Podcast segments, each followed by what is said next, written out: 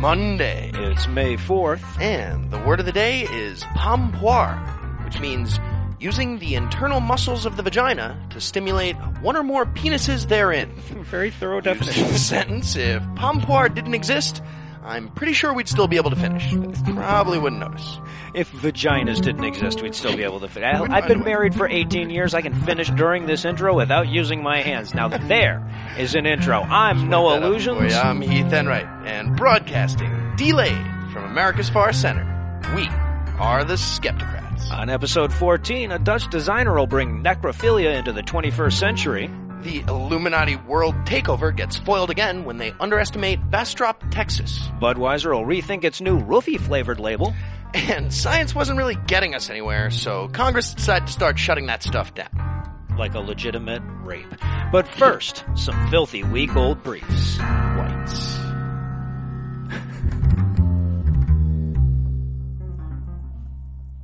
Last week was a busy one for the Supreme Court watchers as the SCOTUS heard arguments on two highly contentious issues. The first, of course, had to do with the inexplicably disputed humanhood of gays. It did. And the second looks at the legality of certain lethal punishments.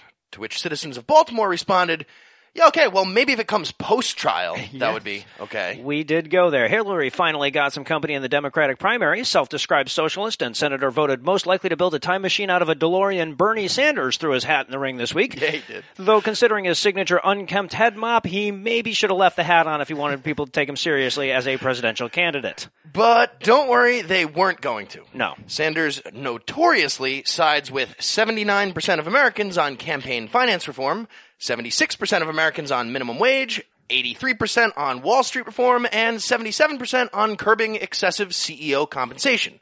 So he's unelectable. Obviously. In health news, the Americas became the first World Health Organization region to be declared entirely free of rubella, though Jenny McCarthy and friends consider this more of a setback than a defeat.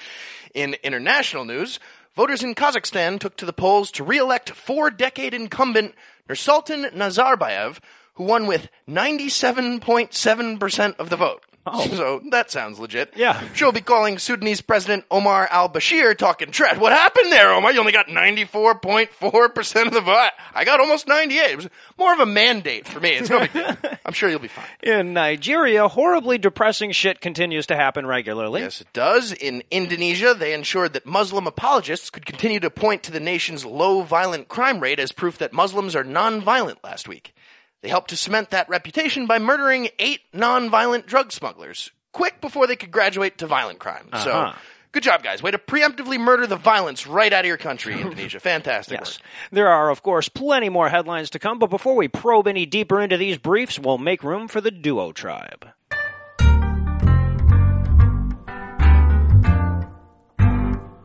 As we said last Tuesday, the Supreme Court heard over two and a half hours of oral arguments on the legality of gay marriage, marking the least fun two and a half hour event to ever contain the words gay and oral. And honestly, we're still kind of surprised it took so long. As far as we knew, Fred Phelps had the entire argument against gay marriage all summed up in three words. Shouldn't be Well, too tough right, to get and through that. that's basically the rub on this one because in order to make this whole thing work in front of the SCOTUS, a team of lawyers had to pretend that there were secular arguments against marriage equality. They tried. Apparently, dies oded fagus is not a recognized legal term. And that's already a pretty hard argument to make, so probably didn't help when a Christian lunatic burst into the court chamber and screamed about how the sodomites were going to send us all to hell. Yes. That made it a little bit worse. That kind of underscored it a bit, but. Now, of course, on this show, we're all about looking at both sides, even if sometimes we're just looking at one side to point and laugh at it. So we figured we'd spend a few minutes tonight breaking down all the secular arguments we could dig up against gay marriage. Right.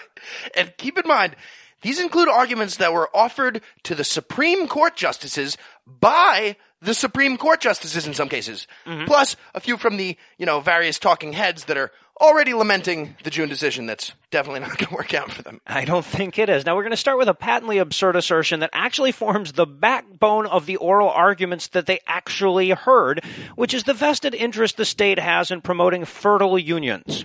In other words, marriage is about making kids, and gay people don't make kids, so the state shouldn't recognize or encourage gay unions. Okay, so there's so many problems with this one. I'm oh, going to yes. start out by pointing out that gay people probably aren't going to start fucking the opposite sex and creating children because the state won't let them will their estate to their partner. Right. Coercion thing's probably not going to work. But regardless, the ability to have kids doesn't factor into the state's recognition of heterosexual marriage. So, Right. fuck, are yeah. we even talking about? Exactly. My wife and I can't have kids. They let us get married. We let old people get married. We let people continue to be married post vasectomy or whatever. But also, can we really make the argument there aren't enough people around? Is that really a big problem? Not enough people? Well, and not only that, but one of the main reasons so many gay couples are fighting so hard for the marriage thing is because of their children. You know, we have plenty of parentless kids in the world, so it seems to me that the much stronger argument can be made that the state has a vested interest in creating stable parenting pairs that don't produce their own kids. And believe it or not, that's probably their best argument you just heard. Or at least that's what the lawyers arguing their case seem to think. Yeah. So it's all going to go downhill from here. Right. Next up, we have an argument from none other than Justice Scalia. I told you it would be going downhill. And it goes like this. The word marriage has meant the same thing for thousands of years, so who are we to change it now? You know, consider the rights of the dictionary. What Right. Now, I, Imposing on them for. I'd like to think that that choice of thousands of years was kind of an interesting way to try to ram the Bible back into this. But what, I love about this one is that even if it was true, which it isn't, Definitely not. it would still be meaningless. Right, because that's, you know, what courts do. By They and large. decide stuff like this. I mean, legal campaign donation meant the same thing for a really long time, Right. sure, but that didn't stop them from fucking the shit up with Citizens United, and and I'm pretty sure person had a long-standing Mm-hmm. Right. definition too, if I remember correctly. What, where was Scalia and his judicial restraint on that one? Right, but also, Nowhere. In what fucking way has marriage been a static institution for thousands of years? It's, not even for dozens of years. Fifty years ago, it didn't include interracial unions in this country. A a hundred years ago, it was essentially the transfer of ownership from a father to a husband. Hundred years before that, it technically included polygamy. Two thousand years ago, it was slavery with benefits. Right, so we're 0 for 2 so far, but it still gets worse, believe like it or not. Tampa Bay Buccaneers bad. so the next argument is so bad they actually named an entire logical fallacy after it. The slippery slope argument. It goes something like this. Well, if we start letting gay people get married, uh, what's to stop men from marrying goats? I can't imagine. now- what, what, would do that? Let's just set aside the inability of these assholes to see the difference between consensual gay sex and goat rape. Okay, I guess we're going to set that aside. But even, well, just for a second here, but even if there was like this large contingent of pro bestiality marriage proponents out on the streets, that would still be a completely separate issue that could and would be independently Right, we can also decide on that if we want. Right. And just to make it extra simple for everybody, one big difference is humans and goats are different things. Yes. Big point. I think that's a big point. Also, rape and consent are like, they're, they're like almost opposites. Right. I mean, goats can't say I do, nor can bridges or houses or rocks. All the stuff you don't want people marrying and fucking because that would be crazy. This gets covered by existing separate laws. Right. Or could be. Now, granted, that one was coming more from the Fox News fearmongers than the actual litigants in this case. But there was one argument even dumber than that that was offered during the trial, and it was offered by the Chief Justice himself. Basically, ah. John Roberts' argument goes like this. Well, right now there's all this momentum towards gay equality, but if we make them equal, that momentum will stop. Yes, John Roberts. Uh, if gay people get equality, they'll probably stop asking for equality so much. This is Those it's an excellent bastards. point. Yeah. I guess can't argue with him there. So, as you might have guessed, we've already descended into the really stupid part, so let's keep that ball rolling with an argument offered by Iowa Republican Party official Tamara Scott, who thinks the chief opponents of marriage equality should be the feminists. Yes, this one is just reason. spectacular in its insanity. If I'm understanding her correctly, with apologies for prefacing this statement with references to understanding and correctly, her argument is that gay marriage will create gender inequality because an unequal number of each gender would be married. Okay, so, so first of all, uh, she doesn't seem to know that there are two entire genders of gay people. No. Uh, somehow that one slipped by her. But beyond that, what the fuck could she possibly be talking about? It? Right. How does the number of, of married penises and the number of married vaginas factor into gender equality? Oh, what Oh, but would that don't do worry. with no. it? She's not the only right wing nut with an ironclad secular argument against equal rights here. No, Robert Oscar Lopez, himself openly bisexual, penned a piece for the American Thinker where he looked at the hidden costs of gay marriage. Specifically, oh, The secret. the reparations the government will eventually have to pay to the children raised by gay married couples. Oh, the happier, healthier, better people that gay couples are raising on average? Yes. The reparations to those people? Yes. Uh, gotta be kidding. So I guess what I'm saying, the problem with the, the reparations argument is fuck Robert Oscar Lopez in the eye with a spoon. I think that's the main problem. I believe that's all the time his argument merits. So, were there any other secular counterpoints to marriage equality? Do we have any, Uh, anything see. else? Um, I, well, uh, Rick Wiles says that if we legalize gay marriage, God will destroy us with a secular fireball. Uh, I don't think it counts. No, Okay, it doesn't count. Then no. All right. Well, can't see how it's going to take the justices a couple months to sort through this one, but I am looking forward to revisiting the topic when Scalia writes the minority opinion and is all pissed about it. Right. Or wins me a season of Celebrity Death Pool, whichever comes first. Which I really, I really couldn't care less.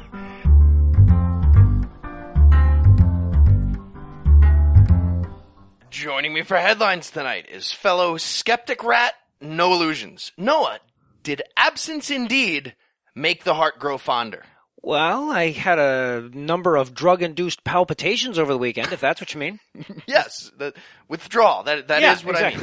So before we get to our first headline, let's check in with Twitter and blur the line between brevity and laziness, like they do. Trending this week was hashtag five word film plots. Would you like to play or pass? Hmm. Uh, maybe Michael Bay rapes my childhood. That would that would Two? work for several films. I think. Three? These- Yeah. I guess at least three. All right. What about uh, Morgan Freeman explains very slowly? I'd watch that. and this week's random stranger winner was at Dr. Hoodat, who went with pizza arrived, girl can't pay. So, not very specific, also quite vague, but well played films. At Dr. Hoodat nonetheless. You know, though, people always complain that they get military shit wrong in movies or police procedure or the science or whatever, but I'd submit that no profession is more improperly characterized in film than pizza delivery guy. And also, by the way, bartenders aren't King Solomon. We're not, we don't have magical answers for you. in our lead story tonight, NASA would like to not destroy the Earth, please. Responding to a congressional proposal that would cut more than $300 million from that agency's budget, specifically from the division that focuses on climate science, NASA Administrator Charles Bolden said that the bill would, quote, threaten to set back generations worth of progress and better understanding of our changing climate, end quote, as though that wasn't the point. Yeah. And the private sector market solution for environmental science is uh, don't ever do environmental science. Right, So exactly. Looks like whoever's running Congress right now decided to to go with the do absolutely nothing solution. They like that Uh, one. Yeah, basically we just cut the red wire and you know the countdown started going really fast. So we decided to check what zero means before we do anything rash like, you know, continuing to examine the bomb. Exactly. Now, Good move. in addition to fucking our ability to track climate change, Bolden warns that this bill would also diminish our ability to prepare for earthquakes, droughts, and other natural disasters. And because some people aren't motivated by things like dying in earthquakes, droughts, and natural disasters, he also added that it might cut into our eternally eventual trip to Mars. So there's also that. So I guess they think we've been overspending on knowledge. When does the marginal value of knowing stuff start decreasing too fast? For that? How, how did they decide on three hundred million? Is what I'm at. Do Right. Well, now the political corporate subsidiary most directly responsible for this uh, is uh, Lamar Smith, who chairs the House's Science, Space, and Technology Committee, and is no stranger to criticism from people who think a lot. When he's not trying to nose fuck net neutrality, he spends his days chastising the media for overreporting the fringe theories of worldwide big science conspiracies to trick us into thinking the climate matters in a nefarious effort to make us breathe less delicious coal ash. and in wall martial law news tonight, the U.S. military is not not planning a hostile takeover of Texas, Utah, and California. Again? At least not anymore. they got caught. Right. Here's what they are doing. The Pentagon recently announced this summer's upcoming training exercises called Operation Jade Helm 15, which will involve simulated military scenarios in remote areas of the Southwest, including those three states. Basically, it's a big scrimmage in the desert between different groups of special ops forces that, Right. you know, might need to do real stuff in a different desert sometime soon. Maybe. Can't imagine where that would be. Well, it turns out the most profitable way to report this story involves making wild allegations of a conspiracy to carry out a domestic assault. So that's what happened. Yeah, I, the arrogance of this shit just amazes me. I'm sorry, but if the government decided to occupy the country and implement martial law, the conspiracy theorists in Texas aren't going to merit four different special ops teams. teams. Come, you're right. Give me a fucking break. When they mobilize the National Guard reserves and send them to fucking Eastern Texas, maybe then you've got something to worry about. and why would it be rural Texas? Yeah, we have right. no interest in it. So I guess the military, they sent out a map with the details of the exercise to local government officials explaining which areas be affected. And the map had color coding that identified Utah and Texas as quote, hostile territory and Right. Southern California as a quote, insurgent pocket. Now, just to be clear, there are no actual rebel insurgents that have captured California No. or any part of the United States properly. Nonetheless, when the map got posted online, several conspiracy outlets decided to report that the publicly announced training exercise is instead a double bluff perfect cover, I guess, for declaring martial law and taking over three states we already own. So, Right. yeah. And this theory often involved mass arrests, enormous FEMA detention camps, and, of course, full coordination with Walmart and ancient aliens. And for the record, by the way, they actually implicate Walmart. Yes. We, that's not like a Serious. made up thing just to make them sound stupid. Or a bunch of Illuminati nuts are pointing to the mysterious Walmart closures in the affected area. And by mysterious, they mean in no way atypical.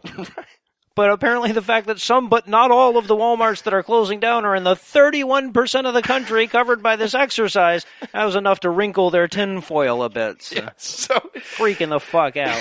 in response to all this, Texas Governor Greg Abbott has insisted on having state law enforcement oversee the operations and, you know, make sure these soldiers don't arrest thousands of people without anyone knowing. and honestly, that sounds suspicious to me because that's exactly what Governor Abbott would say if he and the Texas police were in on it too. That's Right. exactly well, what they would and say. if, if we were in on it, this is what we would say. I Think mean, about it. Like, like, honestly, why else would the U.S. run military maneuvers in a desert region of the country approximately the size of Iran? Makes Weird. I no sense. No idea why that would happen.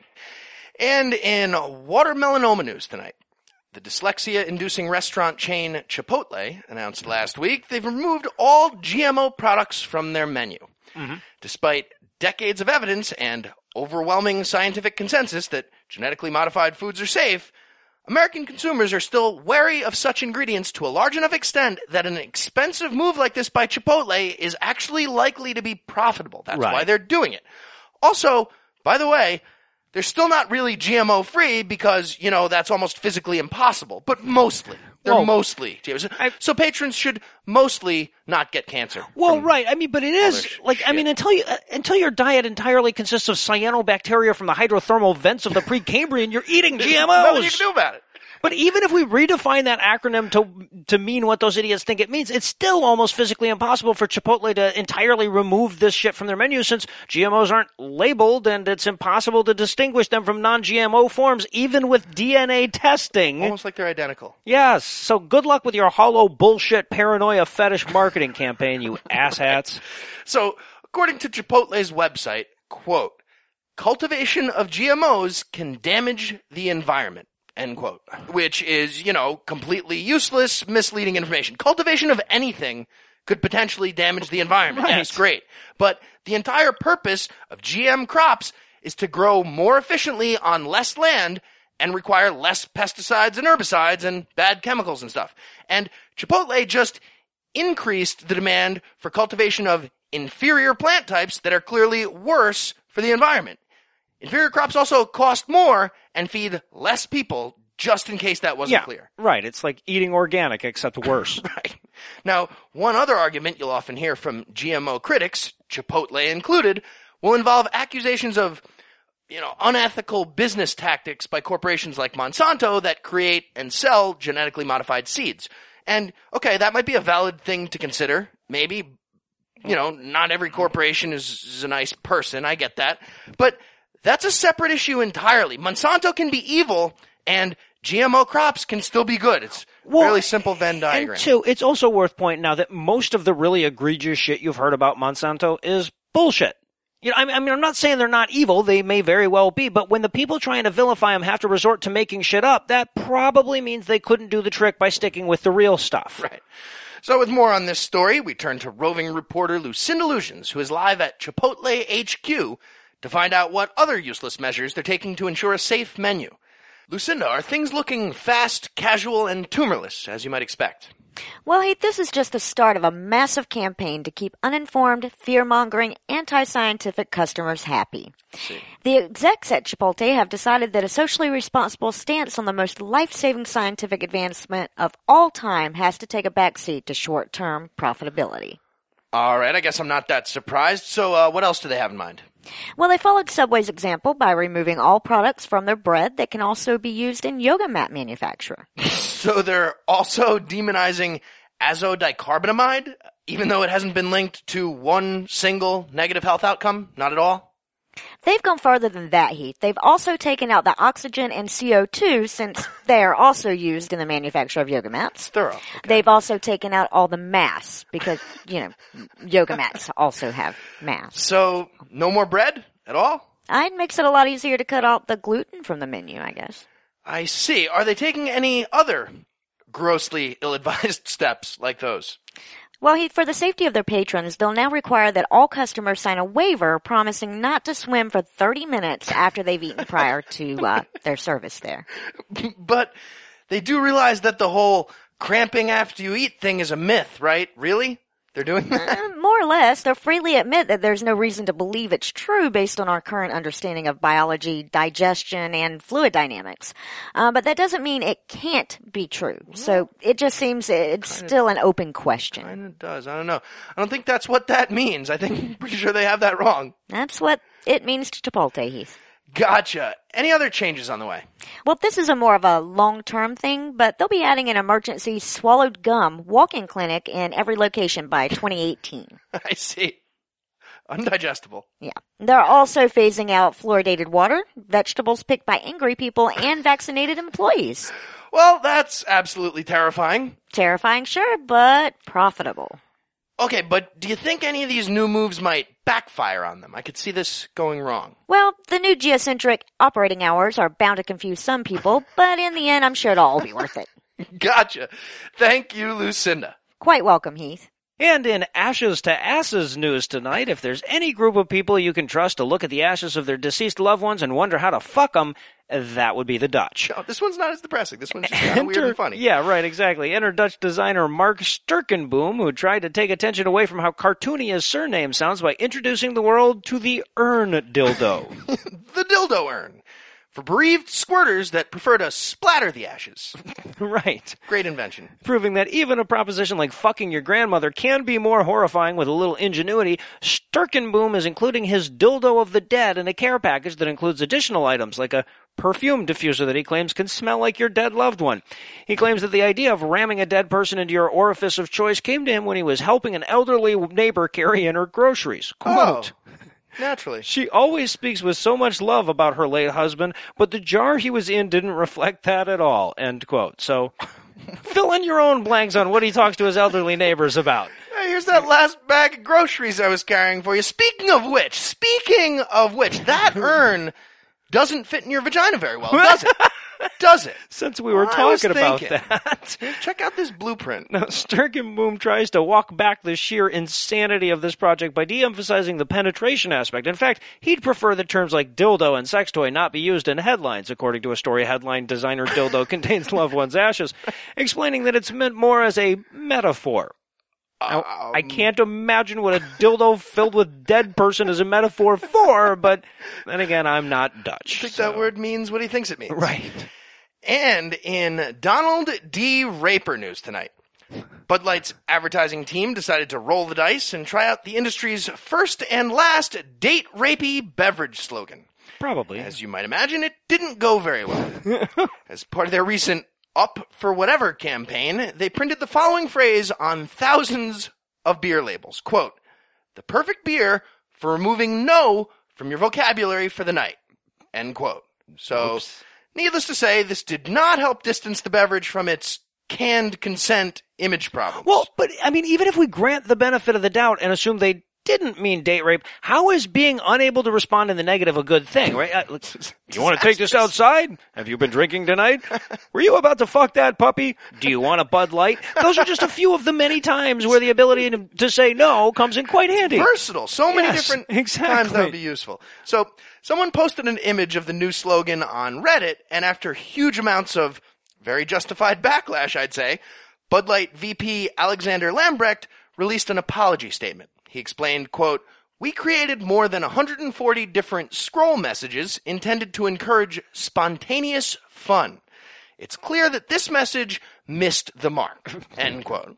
A little bit of an understatement. So it's nice that they now realize the giant error in judgment, I guess, but this also means they had a meeting during which they kicked around a bunch of ideas mm-hmm. and the don't say no slogan was one of the winners. The winners of that kicking around ideas part. Bud Light thinks there's a Goldilocks zone for rapey ad campaigns and the one about always saying yes to, you know, bypass the rape problem, that was just right. Yeah. Can't imagine what slogans didn't make their top 140. but we could think of someone who possibly did. So we uh, set up one unpaid staffer. We put our team of a single disgraced, consent impaired, onomatopoeia and tongues based comedian to the task of coming up with our fi- top five rejected rapey beer slogans. Yes, we did. Zoop! At number five, stop! Number five, it's written in like that. Bud Light. The perfect pairing to wash down that Kobe burger. Or Roethlisberger. Yeah. Any kind of burger. Gives new meaning to the term pocket Rapist passer, I think. Did you say? Pocket. Nice. I think. At number four, Hoa Guardian White Ale. Belgium's Rapier Wit beer. See, who says rape jokes can't be highbrow? That was a highbrow rape joke. White ale. At number three, Double Fisting Two in the Can is worth four in the bush beer. Oh, now see, I'd rather get anally fist raped than drink Bush, so that one might actually work. They they might use that one. At number two, Bud Isis Sunni Delight beer. Non-alcoholic because consent of a woman is redundant. Let's be honest. Yeah, what would the alcohol do? Yeah, no, right, yeah. Really Under no Sharia law, date rape is called marriage. So, same thing. And at number one, Bud Light. There's no better way to get some pills in her. Damn, dude! It's just, it's been staring us in the face this whole time. Pilsener. Bud Light, plop fizz Pilsener. Exactly. Excellent. And that's going to do it for episode 14 very quickly. Thanks to Noah Lugeons for always dropping the knowledge like it's hot. Thanks to his lovely wife Lucinda for checking in on Chipotle's new element and compound free menu. And thanks to all the listeners that liked us on Facebook, followed us on Twitter, and sent us feedback on the other various internets. Please keep doing that. Please keep listening and please keep telling your friends. And if you find the naive stupidity of our giving away a free show business model to be oddly charming, please feel free to send us gifts of money at our donation page at patreon.com slash skepticrat.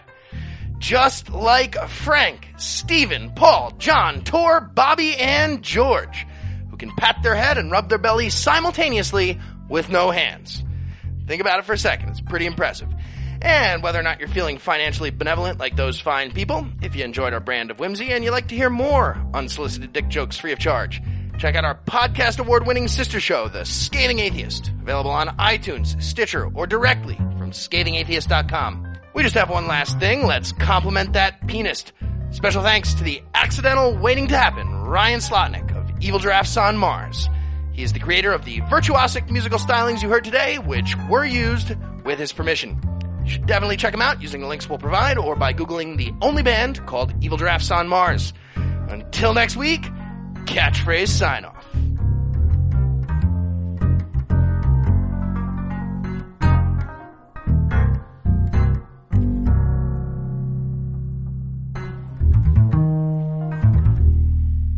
It's. I had a little trouble saying it's fucked up on its. Try that one more time. I got through it. I feel like I got through Yeah, it. right. No, Uh, no, the, that apostrophe you S nailed, fucked with me. You nailed the first two letters. You guys heard me say the it. though.